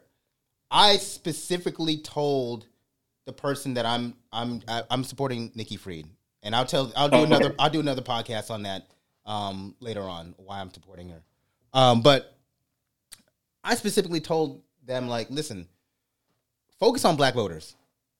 That is who you need to be focusing on. Your, your last, the last, Mm-hmm. um, you know, two months of this election you need to be focused on black voters because that is the base. Not Yeah. these, not white women because I don't trust them. Not white men because they're not fucking with you. You Yeah. need to be focused on black voters and young voters, younger millennial voters. That needs to be the outline of your messaging. I think that's part of the problem, though, is that they focus on the margins. So, to what you said is that if you're looking for minorities to come out and vote for you, that needs to be your messaging. But it never is because it's like, well, we need to get a certain percentage of white men, white women in order for us to either make this competitive or to win. And it's like, nah, man, because look, Yeah. whenever Nikki or Charlie, whoever ends up losing, when they come out after and they do a diagnostic of it, it's well, South Florida didn't show up. Them Haitians down there and the black voters down there didn't come out. The I four corridor wasn't as strong as it's Right. no, your messaging was terrible. Yeah. Or you had a bad candidate. What I do respect about not necessarily respect, what I liked about Trump's messaging is that it was in air quotes to the common man, even though he's rich as fuck. And you had some mm-hmm. white people that were like, Oh, okay, he's one of us. And it's like, no, he isn't He isn't, but he, played, isn't. But he But he played like he was. Right. What candidate have we had outside of, and I'll even go back to Obama, because Obama was that common man to me in 07, then he switched up. You had Gillum in 18, and then we got out of the primary, and it's like, who the fuck is this dude? like, what what candidates Hey, we? he, he hit it. He hit it well, man, and I appreciate it. I appreciate that if, if you're gonna run and run as a certain type of person, Yeah. keep it hidden. And he kept it hidden well until he fit, he lost, and that's when everything started coming out. Well, and I think that's also why a lot of people are afraid to even like try to run now. I mean, if you look at the downfall of Andrew Gillum, I mean, if you have even like a skeleton in your closet, you're afraid to run in this great state of Florida right now. And it's it's rough. because they're gonna bring all that shit out. I, want to talk about Gillum in a second, but I want to I, I want to talk about Gillum and and because I think it's the elephant in the room. I do want to talk about that, but let me I just just, just you know make sure we're keeping this on Trump Right. and how he apply, he appeals to a certain base. I'm gonna play a clip yeah. that was literally after the Supreme Court decision. President Trump, on behalf of all the MAGA patriots in America, I want to thank you for the historic victory for white life in the Supreme Court yesterday. That's literally at a rally. For Trump is sitting right there. Did you see the walk back though? Yeah, I saw that they tried to walk back, but that was a forty Freudian slip. Thank you for supporting white life. Life. Yeah. That's the game. I would appreciate. I. I, I appreciate that though. I Tell me where you are. I appreciate the realness. I'm Yeah. like, oh, thank you, Oh, okay. thank you, Yeah, it's like, congratulations. I'm, I'm, I appreciate the authenticity. yeah. because that's really Mm-hmm. where I'm at with it at this point. You know, they ain't playing in my face no more. They ain't playing exactly in my face. They doing, they're doing what they're And supposed to do. Again, you have a sitting senator who's like, "All right, we coming after all this shit." Like, yeah, you think Brown v. Bo- nope, nope. Like the entire mask is off. So, I'm gonna let you know why why why they ain't gonna get that off. Somebody named Clarence Thomas. They're not gonna they're not gonna get segregation off because Clarence gonna stay there. Oh, He's not gonna give up his white wife. Oh no, no, no! crazy. Clarence was very clear. See, like, he did not mention that case at all. He was Clarence- like, "Yeah, that's the line." Clear, Clarence was like, Clarence was literally like to the all the laws. Fuck you, fuck you. Uh, uh, segregation. You're, You're cool. Uh, you know, you know. Loving v. Virginia. You're cool. fuck you, fuck you. you know, and I'm out. Like Yep. that's literally how he did his his opinion. I was like, what the? This is a wild Yep. space that we're in.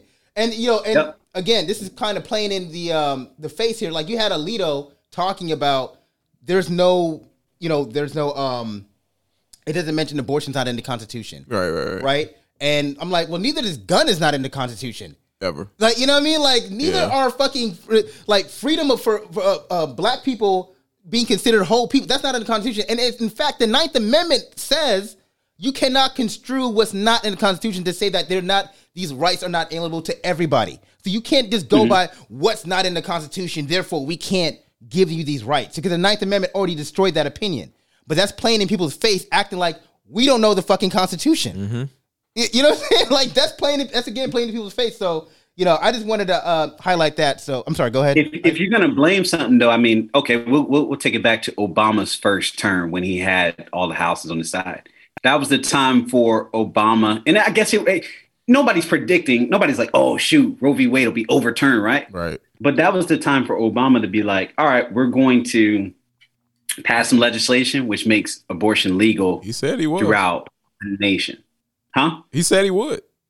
and If if you remember Oh. when he campaigned, he was like, "I got you." Like that's gonna be the Freedom of Choice Act. He was like, "I'm gonna sign it as soon as I get in office." He got in office. He was like, "That ain't really on top of my list." because he said he hit the economy. he said "No, I, you know, I read his book. He said the economy became the priority of everything, and you know, and then he, had, he was dealing some international uh, stuff. But it's like, and then you hear the statement like, well, technically, he only had he only had the House and the Senate For 72 days. 72 days. Man, get the fuck up out of here, man. Listen, my thing He could have like- did it 72 days. He bro. absolutely he could have did could've it. did it. All I can't- I could've done can't- that. I like Obama. I just can't let him slide on that. No. You feel me? There's No. a lot of things Obama could have did in those 72 days. No, because they damn sure sat a Supreme Court justice in 32 days. So don't tell me. So don't tell I- I- me you can't codify a law in 72 days because y'all are always on vacation. And that's the thing, though. It's like Democrats always like, well, we we we couldn't have done it because we didn't have this. And I'm looking at Republicans like they got two people. Y'all got the vast majority. They got two, and they still getting shit done. Right. How is it Yep. that they are able to do things in the minority, and Democrats had a majority? And they're like, well, our hands are tied. Right. What? Right. That's the problem. Um. So listen, I because I know I, I know Isaiah guys has to go. I mean, Jason, you and I can keep, keep yeah. talking. So, but I want to talk Yeah. about. Um. I want to address Andrew here. And first of all, to everybody, everybody who sent me a text message about Andrew Gillum. What's up with your boy, dog? That's Everybody who sent me an Get him on the show, man. What you doing? Everybody, he's not coming out here. Everybody who, who who's like, hey, did you see this? People I haven't heard from in years. Months. let me text Kamara to ask what, What are your thoughts? your boy. What are what are your thoughts on Andrew Gillum? And I'm like, I am not. First of all, I have my thoughts on it are more complex than what I'm willing to give you. And I'm, but yeah, let me uh let me go ahead and give you a a lo- elongated text message about my thoughts on Andrew Right. Gillum when I haven't heard from you in three years. Go fuck yourself. I'm sorry, y'all. Don't text me. The, the chances of you finding out something about a candidate I supported, that who I threw the first fundraiser for him in Central Florida, for a, a- a- you know, and the chance of you finding out something and then you want to say, Kamar, did you see this? Yes, motherfucker, I saw it. I saw it. Okay, you're not you're not putting me on some shit that I didn't see. All right, I haven't commented on it for a reason. Bruh, like it, it was breaking news. It was I mean, it we was- got alerts. all It was over. breaking news all the way until six o'clock p.m. in my Yeah, like in my phone. People like, hey, did you see this? Go, yes. Like, no, I ain't see it. I ain't see that shit. What is this? What is this? Andrew? what happened? you know, but, but um, I just want to say this, man, about the whole the Andrew thing. And yes, he there was a lot of things he was keeping in the dark, and they say what you know what come, what's in the dark comes to the light. But one of the things I, I do want to focus in on is that when I read, did you read that Isaiah? I think you did. What? A- Indictment. Andrew's indictment. Yeah. Yeah. I did. Yeah, and so um, it's complicated for me because 26 pages of hot fire. I look at it like, and what what seeps out to me was a man who was, you know, got caught up in a game that he would he he played the game poorly. You know what I mean? Yep. Because white candidates, white people do this all the time. I, I don't want to hear people say, "Oh, I- I'm disappointed what Andrew did." I'm not disappointed with it. I'm disappointed he was so fucking stupid. Was Yep. Well, yes. And, and, and here's here's why I say that is because the way I read it, that this was a kid who was just trying to sit at the cool kids table, and then once he actually got in, he saw how everything else around him was operating, yeah, and he's like, okay.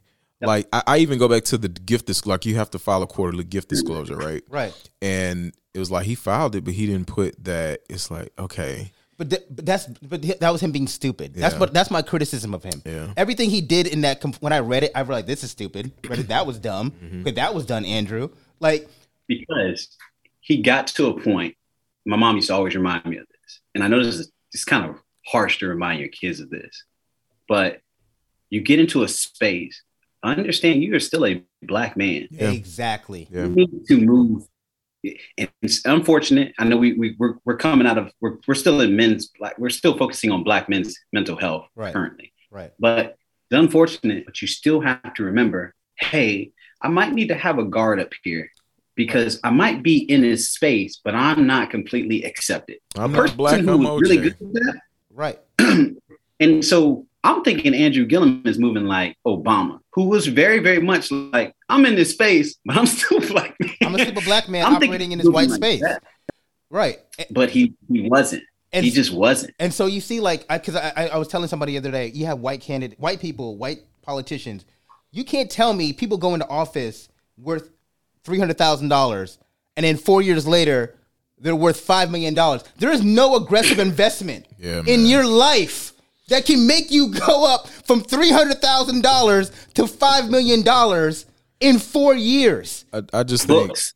Books. I'm joking. I'm joking. like, right. Books right? So like so the thing is what i was telling somebody that what really what bothered me was he he didn't create this thing. Like people like you know he didn't create the game. He played it so poorly. Like it's what little wayne said either be good or be good at it. Right, you know what i mean? like and he was not good at it. And so he operated in a sense of, to your point isaiah like he didn't put up guardrails there's no way somebody could have come to me they would have given me a trip to to to um to New York, Hamilton, go see the Mets, a boat ride, and then on that, and I don't even know you, and you'd be like, "Hey, so let's talk about that contract, bro. Don't talk work to me." Like, Yep. like talk, uh, talk to, my. I've been like Big Red. My office hours are from right. right. You know what I'm saying? Like, don't talk, Yeah. like that's not street sense. That's not being smart. Yeah. That's being dumb. Andrew, I, I just think, man, like when I saw Scott Maddox go down, and Yeah. Scott was, you know, mayor, commissioner, mayor, and you know, T- Tallahassee, of course, is a town full of corruption, obviously. right. But when I saw that, when they were going after Scott and his girl, I was like, yo. And Andrew kept saying, no, I'm not being investigated. Shit. Yeah. You aren't being investigated? When I looked and I saw how far back they went, like, bruh. But that was. But think about it, right? So again, I'm sorry, Isaiah. You got to. I know you No, got to go. I was, I was, because I, have a limited time, but I was just thinking, I was going to write something when Andrew Gillum indictment came out. I was going to write something that was like, yeah, this is kind of why you sometimes got to go to PWI so you know how to move in white space. Yes, absolutely. That's real though. I'm not saying that is real. Andrew went to FAMU and went up there and got No, you know what? I was like, let me not get killed. but, I, but I, I, although I love my HBCUs, I understand that point though. I do too. because you got to understand how to operate in white spaces. Yeah. And what it's re- it reeked to me is somebody, and we have a group chat. You know, Yeah. but somebody put it so pointedly. Um, it reeked to somebody who was trying to provide for his family. And I, I think that that really and truly, when, when I saw it was like, yeah, they paid for the boat ride and for Hamilton and all that, I was like, that dude was making 70 grand a year. He couldn't afford all that shit. Right. And so when you have someone like, yo, I got this for you, I got this, and he's like, I can experience Right. I can experience this. Like I see my peers who operate in this space experiencing the same things. Right. And I can do that. Right. And I, mm-hmm. I even go back to Corrine Brown before she went to, to prison. It was like she was the member of Congress that had a negative net worth. Yeah. All these people go to Congress and like you said, they worth 300 grand. The next thing you know, it's $5 million. Right. And Corrine Brown was broke up there. Right. And so for black elected officials, absolutely, we, we have to play a different game because the game that was created was not for us in the first place. But Yep. when candidates are coming out and then you see it's like, oh, okay, well they they gonna get turned or they gonna get and it's do you know how easy that is? Yeah. Like if you have somebody telling you like, yeah, your little salary, that's cool, but I'm gonna I'm gonna do this for you. I'm gonna do I'm waving. Okay. Okay. I'm waving one hundred and fifty thousand dollars in your face. thank you. You It's know. easy. And and it's It's easy. It's easy. Very and, easy. And it's hard. It's and I'm not. That's not a criticism of Andrew. What is it's a critique on how black candidates and how we, as black people, don't come from fun, money.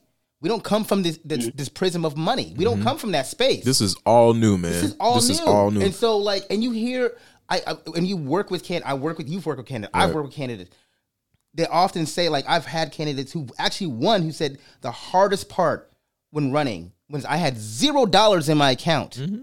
and I had sixty thousand dollars in my campaign account. yeah. That was hard to look at. I couldn't even. it- I got my shit repossessed. All you got to do Attorneys, attorneys go through that all the time. How many people we see get disbarred because they touch a trust fund account? Yeah. Yeah. Oh, I got a million dollars in a trust fund account from a wrongful death claim, but I'm my light's about to get shut off. Dog, so I might go touch. That's so it's real rough, though. man. That you is better have so some real. integrity. it's it's hard and it's like and, and i'm tell like the thing is we don't talk about how these things play they play in somebody's mind to run when people, someone says to me "Kamara, you should run for office first thing i always say are you going to fund my lifestyle Listen. like that's what are you going to fund. Amen. are you, you going to fund my lifestyle can you can you do that Yeah. can you can you pay Every me time. six figures and so my, my my family doesn't sacrifice for my own egotistical en- endeavor That's real. That's because if real. you can't do mm-hmm. that i'm not taking off a year You're gonna to- take care of my kids. You're Yeah. gonna pay for the daycare. You're gonna put gas in the ride. All you got to do is look at for black elected officials and white. Just look at their financial report and see what they're spending their money on. listen That's all you got to do. Yep. white white candidates will literally have law firms, and you know this, Isaiah, because you work you work in a um, law firm. Law firm will literally say, "Hey, you can go ahead and run for office, and we'll still pay your salary." That is Yes. a luxury. Very much so. That is- Especially for a judgeship. right for a judgeship. Oh yeah, go ahead and take off a year. For the Florida bar, you literally have this is why certain people went um run for the Florida bar. You literally have law firms saying, "Hey, you can take off a year to campaign to be a Florida to be a Florida bar president." Yep. You know what I mean? And we're gonna pay your salary because we understand it benefits us in the long run Yeah. to have somebody in that position. What black institutions have that ability? We don't have that ability. Even None. right, that's on zero. So we all operating out here by ourselves in silos, and then when one falls, it's like, well, that's stupid, motherfucker. It's like, well, come on now. I can guarantee La- you last there's thing I something. Go ahead, go ahead. Yeah, last thing before I go, it's funny because what you said, uh, law firms will throw it in, in people's face too, right? If you go on a law firm's website, they'll have like uh, notable alumni, Yeah. right? Right. And those are the people that they sponsor for that year to get that judgeship, Right. to run for that political office, all this stuff. It's it's a what what future says the evil world out here. It's an evil world out here. It's a cold game, man. You know what I'm saying? It's It the evil is. world out here. No, that's real, bro. Yeah. And I, I that's a, that's real, bro. It's an evil world out here. All right, here. yeah, boys, I gotta hear that. Yeah, man. All right, yeah, boss. I appreciate it, Isaiah, man. All right, bro. Yeah. but yeah, it's it's real. Like I I thought about these things and I think about like I didn't look at it like you know, I've seen somebody say that's why I didn't trust him from the beginning. I'm like, you know what? Or that's why it's hard for me to get behind people. I'm like, bro, that's not the human. The human aspect of that is not looking at it through the lens of, you know, why was he in that position in the first place? I I I, I I'm with you because I've seen some comments made like, yeah, this is why I didn't. Now I will say this: there was one person in Florida politics who said from the beginning, like he has some shit in his past that gives me pause. Yeah. Like I think he might be a little bit corrupt, but that's why I'm not going for it. And this was even when he was in the primary, and I'm like, I can respect that if that's what. What I didn't appreciate though is the number of people that said, "See, this is why we should have voted for Gwen because she would have won." what? Yeah. No, Gwen still would have lost. When would and she would have lost badly. Absolutely. So when I see that, it's that's when the black person comes out. It's like, oh, okay. Mm-hmm. But these are black people saying it too, though. Yes, no, no, no. I'm not saying that they weren't, Yeah. but when I see certain people saying it, I'm thinking, so y'all still are hanging on to that white woman, Yeah. like still, like she didn't. It's inspire. If if Gwen was so great, she would have beat Andrew in the primary.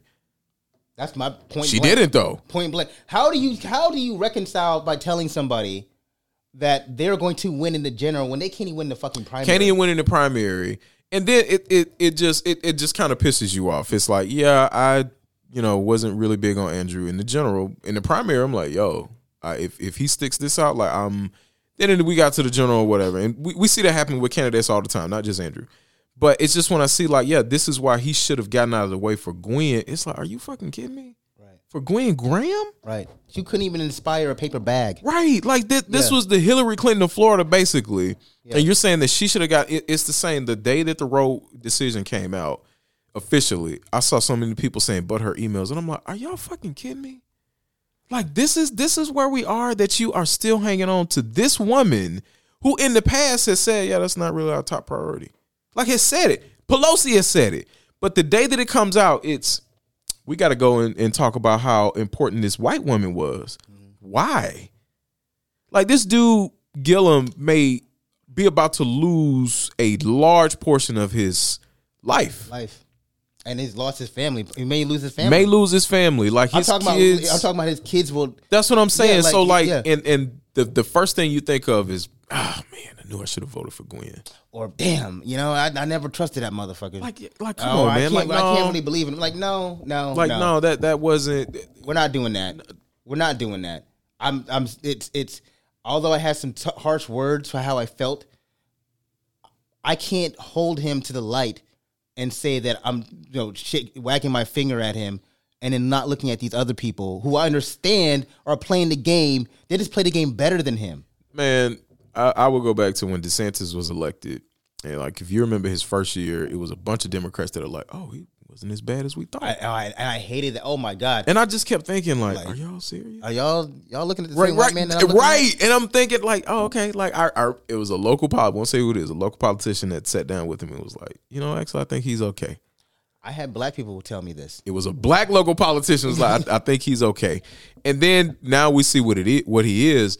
But I'm thinking if if if you all didn't even have the foresight to see like he bullshitting y'all, and That- you that are was- coming out to say that That was what's scary about it for me. Yeah. It was what's scary that you had so many people who were easily turned. yeah But that's the conscience of an American voter. They're Oh, so yeah, easily yeah. turned. yeah They don't think about things in a holistic sense. They're so quick to say, "Oh man, you know what? Maybe." Uh, you know, this is like- why, and I mean, it, a dirty open secret. Elected officials don't give a fuck about polling. They don't. Like wh- when I see like well, the majority of Americans, and I'm thinking there is not an elected official that's sitting up there reading polling. Like, okay, so the majority of the people want this, unless it's in their favor. Mm-hmm. If it's a, if it's not in their favor, they're gonna find something to show. Like, nope, this isn't. Mm-hmm. So when I see things like that and I hear it's like, okay, well, no, number one, that I, if it could be hundred percent, mm-hmm. Republicans didn't give a fuck about that. So when you go back to DeSantis and he lost by how many ever, or he won by how many ever votes, and I was listening to your podcast with Nikki, and she's like, yeah, well, he, you know, he's governing like he won by you know a hundred thousand votes or whatever. He still won though. right, So in his mind, he's like, yeah, I'm gonna do whatever, and it's worked well in his favor. right, And this idea that if you win by one vote, you got to be a little careful because you got to placate to. But no, the fuck you do not. Republicans don't think like That- that, man. Because what is it when when Bush when Bush won barely? Well, actually, what technically he, when he was given to him, right? He lost, what did and he yeah, say? I said I feel like I have a public mandate. Yes. to govern. yeah, Motherfucker, you lost. bruh. You lost, and you still feel like you have a public mandate. Republicans don't think like that. Yeah. They think if I lose by one, I mean, if I win by one or a million, I won. And that's the that's the way we need to start thinking about things. So, what do you think is gonna happen with Andrew? Um, I don't, it's that's tough because I think there's a lot. There's another. Yeah, there's another shooter drop. There's other shoes to drop. Yeah, and I think this is just the beginning. it's the just the beginning for a lot of people. Yeah, Um, I want to say this, man, and shout out to my best friend. she, she's the one who kind of pinned this out, and I loved it. When you look at Andrew's situation, it makes you conscious or conscientious of the who you have around you. Now, let me draw this down even more. Adam Corey, and it's not a, it's an open secret now. It's Adam Corey was his yes, his his um yeah, white gay boyfriend for years. Years. And it was Adam Corey who was approached by the feds. And it was Adam Corey who then, when the feds started pressing, because Adam Corey had his own financial issues, he had his own problems. It's all. This is not something that's breaking news. This has right. been written about. He had his own issues, and he was get, dealing with his own demons. And so, when they pressed him, say, and then, as most people do when they the pre- feds press you, like, well, who do you got? Because the feds are always after a bigger fish. And what did Adam say? I can get you Gillum. Mm-hmm. Because when you read the complaint, it was kind of like, where did this come from? Like all of a sudden, they just offering him a hundred dollar ticket, but it was his friend or his gay boyfriend who who did him in, and it makes you aware of the things and the people around you. You have to be careful There. because the people around you can tear the entire world apart. And it's not just Andrew now; it's other people that I think are going to be affected. Um, so you know, when you're choosing friends, when you're choosing mates, It's never just one person. you know, it's just when you, you know when you're choosing your circle, Yeah. You got to know that you know that you know that this person not only has the integrity to hold you down, but they're they're they're if their life becomes unraveled, they're not going to drag you down with them. Yeah, man. And that's the thing that that's a, the biggest cautionary tale I think I see. What I see from uh, Andrew, Like, it makes you evaluate your circle. Barry Bonds, I, I cannot remember this guy's name, but Barry Bonds' trainer, if you remember, went to prison for Barry. For Barry, Never turned on that dude.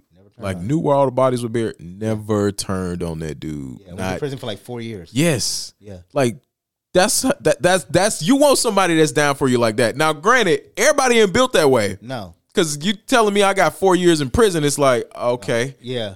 let's have a conversation. Right. Right.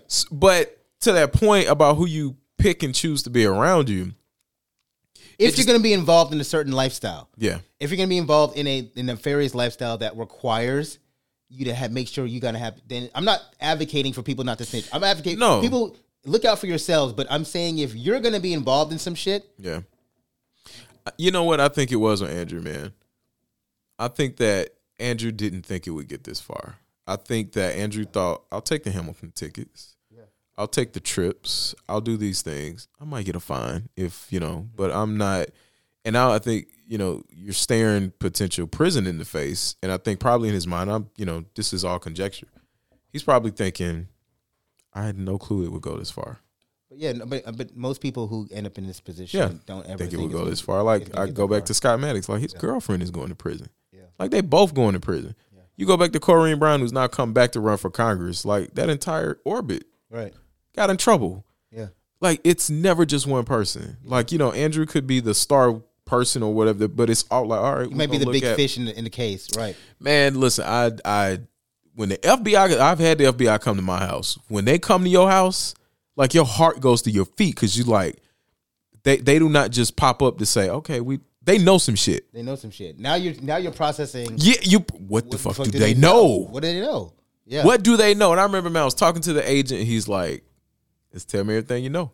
Mm-hmm. What do you want to know? I have nothing to hide." Right. So when I like when I was reading the indictment, and I'm thinking, I'm like, dude, this man got a wife, got two small kids, and that could potentially just be wiped out. And then people looking at, I should have voted for Gwen Graham. Should have voted for Gwen Graham. Like that's the first thought that you have. I I was even thinking, man, like how do we make this better for black candidates when it comes to running for office? Because you know you, you have a fund that presidential candidates can pull from to run their campaigns. You have a fund that gubernatorial candidates like DeSantis has used hundreds of thousands of dollars from that fund, and that dude is the he's good. Like he has 42 billionaires that have donated to his campaign and his, he's fine, but He he's still taking that money. He has a hundred million dollar war chest. Absolutely. So it's like, what can we do for black candidates to be in a better place financially? And I'm like, I don't know, man, because even if you had a government fund that was all right, this is specifically for black, like a, as a part of rep, like if California passes rep, as a part of this reparations package, we're gonna put thirty million dollars into a fund that only black candidates can access because we know what's stacked up against them. It's like that's gonna end up at the supreme, like you know, like white people are gonna get pissed. And I'm It's it's it's interesting, right? Because um, it's all holistic, right? yeah, and we talk about how um, black candidates and their ability to fundraise. Because that's really what it comes down to. Yes, right? And we don't think about like this whole thing when DeSantis talks about i'm eliminating two positions black representation. Mm-hmm. And my thought process is like when, i've seen black people obviously white people it's not a big deal. And i think to myself like do you know how hard it is to get elected as a black official? Fair. do you know how hard it and for not only for someone to wipe that out, not, not only to get elected, but now they your representation has been cut in half mm-hmm. by this. So that's number one. But then number two, to even get to that space to be elected takes a level of sacrifice and financial commitment that not a lot of people will ever see. And so That's real. when we're talking about you know setting up a state fund for black people to to run for office now we're talking about a state not only do we come from limited resources but we have now limited opportunities to Yeah. do this. We have limited opportunities for representation. So the the key word here is limits. Yep. we have limits but white people they operate with no limits. Yeah. and that's the fundamental thing i think about. It's it, it really is you know I, I know we're we're talking about Gillum, but you you just kind of look at where we are and where we could be headed. Mm-hmm. It just kind of makes you sad. It makes you very sad. Because you've been in this fight. Like I've I've been working in politics and government for pretty much my entire adult professional career, and I am jaded all the way, and you know that me being jaded doesn't mean I'm you know you know you, you're still gonna fight. You're still going to, but the fear that you have about you know when you hear like well what kind of world are you leaving for your children in the next generation? Like you do start to think about some of those things because it's like are you making it hard? Like I, I go and i'm not comparing myself to this but i just go back to the conversation that emma like i think about it all the time. When mlk had his conversation with harry belafonte and he said am i leading my people into a burning house? Like he had a real crisis in his mind that like have I been doing the right thing? And obviously he pressed forward and but you think about those things and you're like why are we even doing this shit sometime, man? Because you know I was- in listening to your interview with with Nikki, I thought back to when they first got in office, they took a trip to uh, Israel. And you know, Nikki's Jewish and but the reason I mention that is because, you know, we talk so much about what happens here domestically and in the state. But I'm still curious, what's your stance on Palestine? Mm. Because that's directly related to the struggle of black people. Mm. So if if we can't expand and this this to me relates back to Malcolm X and Ella Baker and Kwame Ture, they all had a thought. Number one, they were all part of an organization. Mm-hmm. But number two, they all had the belief that black people cannot be free domestically until we're free all over the world. internationally yeah So if your politic only extends beyond, or if your politics stops at the borders of the United States, then to me, in my mind, like you're not really for me.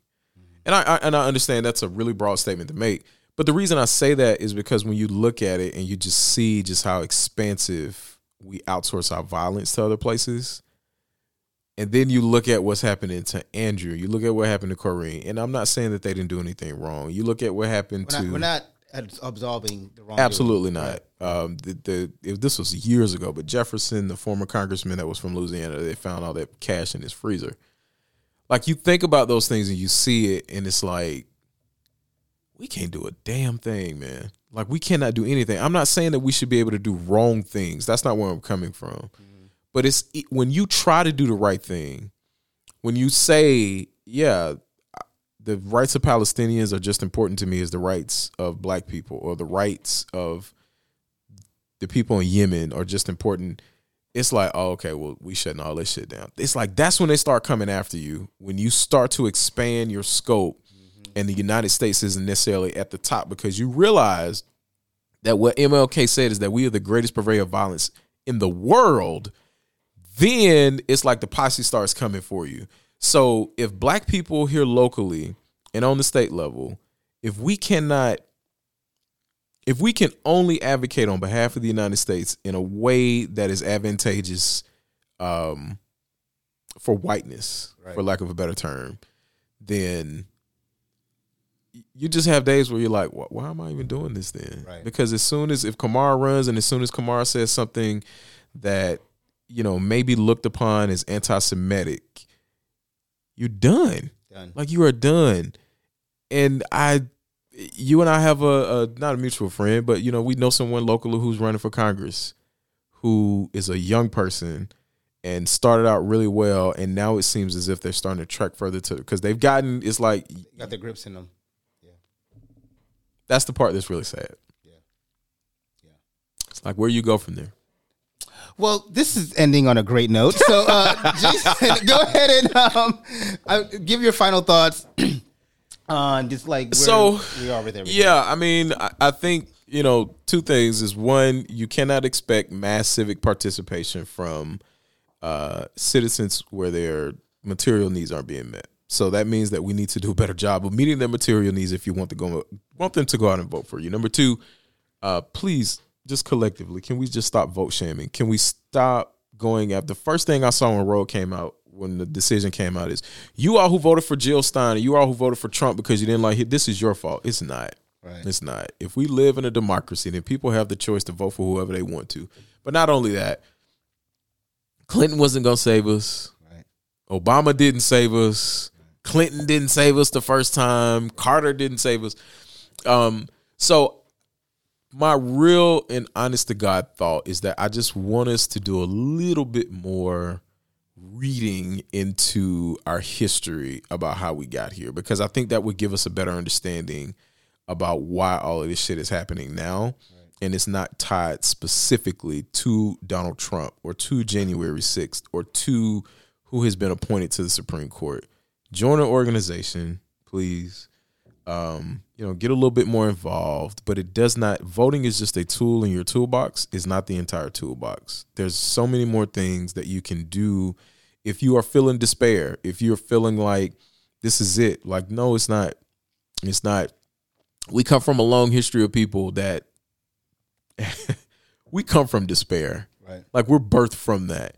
So if our ancestors and those that came before us can continue to move forward and continue to push and fight, then we can do the same thing. This isn't the end of it. You just got to pick it up and you just got to keep going. And don't let despair and don't let these decisions um, block you out from that. I like that. In fact, I'm actually going to piggyback off that. And in my letter to Black Culture, Dear Black Culture, we just had a great discussion on the theater of American democracy and the current state of the nation. Honestly, all of it can make one feel like there's no purpose in fighting back. I can't argue against someone who feels the extent of despair that Jason mentioned levied against their soul. Politics, and you know whether you're deeply involved in it or you're just you actually work for it, like Jason and myself, will drive out the hope of even the most idealistic if we're not careful. But that's what the enemy wants you to do. They want you to lose your hope. They want you to lose your engine of change. They want you to lose your vision of a better society. This country was not built on the promise of a better tomorrow for the disenfranchised. The game was never created for us. And yet, not only did we survive, we thrived. Regardless of the obstacles in front of us, we thrived. Regardless of the laws presented against us, we thrived. Regardless of the violence against our black bodies and spirit, we thrived. We never let American hypocrisy break our spirit, our strength, our soul. That's not who we are as a culture or as a people. So Jason said, do not lose despair. Do not have, have despair. Do not lose hope. Never let the enemy break you. So it's because of that. I couldn't think of a better song to write out to. Then we start off with King Kendrick. So we're going to leave with Queen Bee herself. Till next time, y'all, we ride out.